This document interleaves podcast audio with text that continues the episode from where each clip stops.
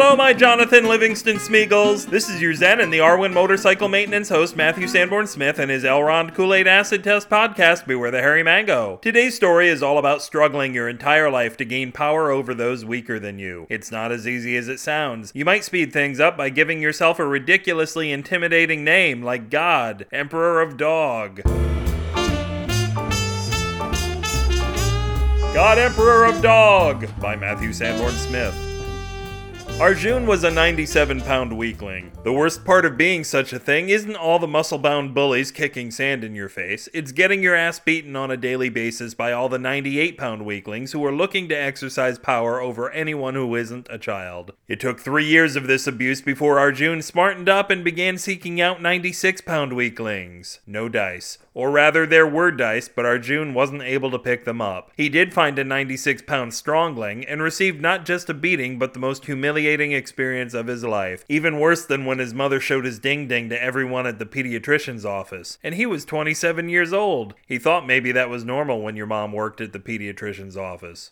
It wasn't. Not until his cousin showed him a magazine ad did his entire life turn around. The answer had been so close for so long. That magazine had been sitting on his mother's coffee table for years, but Arjun had never been strong enough to turn the pages to see it. The ad was for a martial arts course called Akita, the fighting technique that involved pelting one's opponent with a series of Japanese dogs. Arjun never thought he'd be strong enough to lift an entire dog, or a puppy, or even a dog embryo, but he knew that some people feared dogs. This course might get him the connections to be able to walk down the street with confidence. Well, to be carried down the street with confidence, if he could do so while surrounded by an entire pack of wild, slavering dog embryos. His grandmother carted him to the class in a wheelbarrow and dumped him onto the floor. Fight your way back home, she said, then ran over him with the wheelbarrow on her way out. Arjun explained to the teacher his hopes and dreams for this class, and everyone there laughed uncontrollably at him. Then they sent a student to the grocery store, and she returned with a barrel of dog embryos, and everyone threw them at the helpless Arjun. He was soon caked with them, and many went into his mouth. He drew strange strength from these and rose to his feet, went to the barrel, and ate everything in it, even the partially hydrogenated oil. The embryos on his skin fused with him and grew until Arjun was a man made out of a pack of wild dogs. They were pugs, though, so no one took him seriously. He showed them, though, he showed them all. He threw himself at his classmates, and although he didn't hurt them because he was soft and fluffy, he was able to sneeze all over them with hundreds of dog noses. Dripping people ran screaming from him in disgust, and Arjun decided to hit the streets looking for revenge. His grandmother had gotten word that Arjun was looking for her and locked all her doors, but what did such a thing mean to Arjun? His body broke down into its constituent dogs, ran through the doggy door like some kind of pug train, and reassembled inside like a big cuddly Terminator. To Arjun's shock and horror, his grandmother was ready for him. While he'd been out screwing around, the old woman had covered herself with the embryos of wheelbarrows and now was a killer armed with steel, wood, and tires. And that's when things got pugly.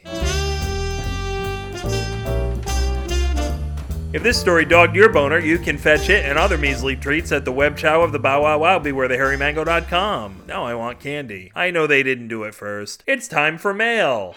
Email beware the hairy mango. It takes more than one to tango. The only other rhyme is Durango. Unless you stretch Mustango.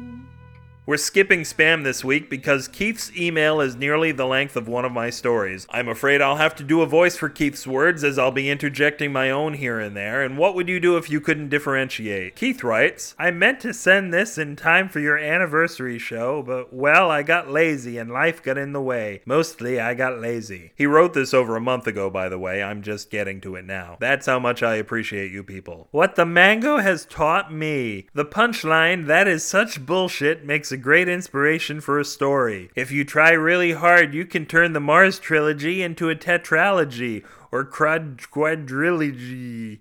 For the Alien fans for a school project and get an A on it. And that's true. Keith did write a fourth part to my Mars trilogy for a class and didn't do a half bad imitation of my mango style. Hanging up drywall while listening to the hirsute fruit is bad for your fingers. If only you were a vampire, Keith. They're skillful drywallers. May is my ear's happiest month, and my mouth's unhappiest. A Creative Common license is one of the foremost muses of Matthew Sanborn Smith. It could always use a little punching up. If you need a vacation, invite others over for a drive to the mailbox. Good episode. Even a creator of many poop stories can write beautiful stories like Fluff and Buttons on the Teddy Bear Range and Beauty Belongs to the Flowers. Listen to him, people. Both of those stories are available as ebooks, just waiting for you to purchase them. Speaking of that, I just released a swell new short story collection called The Dritty Dozen, which Mango listeners might dig. You'd better look up my name on Amazon because you'll never guess at the title spelling. Wait, we're still in the middle of the letter, aren't we? Buy my book. Listening to the Mango can lead to listening to Starship Sofa, which leads to educational programming from JJ Campanella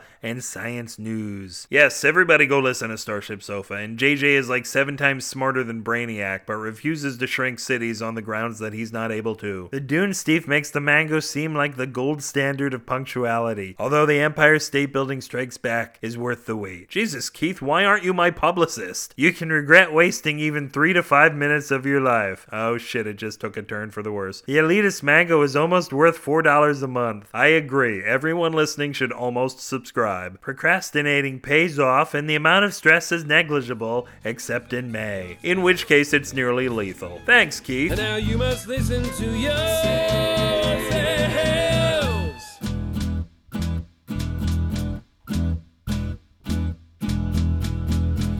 Are you still listening? Email music by David Bradshaw of davidbradshawmusic.com. Why don't you say swell things about me too by flapping dangerously in the comments for this post or crappily emailing me so we can wipe off our computer monitors onto the nearest toilet at Matthew or live ever after if you can manage that at BewareTheHairyMango at gmail.com. Alright, I'm out of mail. Start writing again, everyone. Whenever we're breaking into someone else's local comic book shop, the SF and SF Signal stands for Superface, the superhero born straight out of the SFSignal.com bullpen. Simon Fiore, mild mannered man about town, is minding his own business all alone in an elevator when he's suddenly bitten by a radioactive face. After a trip back home for fresh undergarments and years of psychiatric treatment, Simon discovers that he has great power and not enough responsibility. He has the proportional strength of a human face. He can fly exactly as well as a human face can. He has teeth and he can shoot saliva almost five feet depending on the wind. Alright, I know it. He sucks like a face. Tweet to all your trend chasing followers that following me at twitter.com slash up with gravity supplies you with exactly the right amount of cooks. There is a recommended daily allowance, you know, and that's one half of a cook. Slap down a heaping hurting of money through the donate button on the memory home mattress page. That might not be a bad name if I ever decide to become a woman. Mattress Sanborn Smith. Maybe people would want to sleep on me then. Hmm. Anyway, donate a couple of bucks and I'll let you sleep on me. Or don't donate anything at all and I'll let you sleep on me. Please sleep on me. This podcast gurgles disturbingly from a body hole that isn't even its own. In fact, I'm pretty sure it's one of mine, near the top, regarding the horrors of drug abuse when the rich kids like Abilify and Nexium publicly humiliate and slap senseless poor over the counter laxatives and the suppository type of Creative Commons Attribution non commercial share like 4.0 international licenses. Until your Dr. Doolittle does a whole lot more, this will be your push you to pull me host, Matthew Sanborn Smith, reminding you don't get your panties in a bunch unless you're just trying to make it easier for me to sniff them all at the same time. Good night.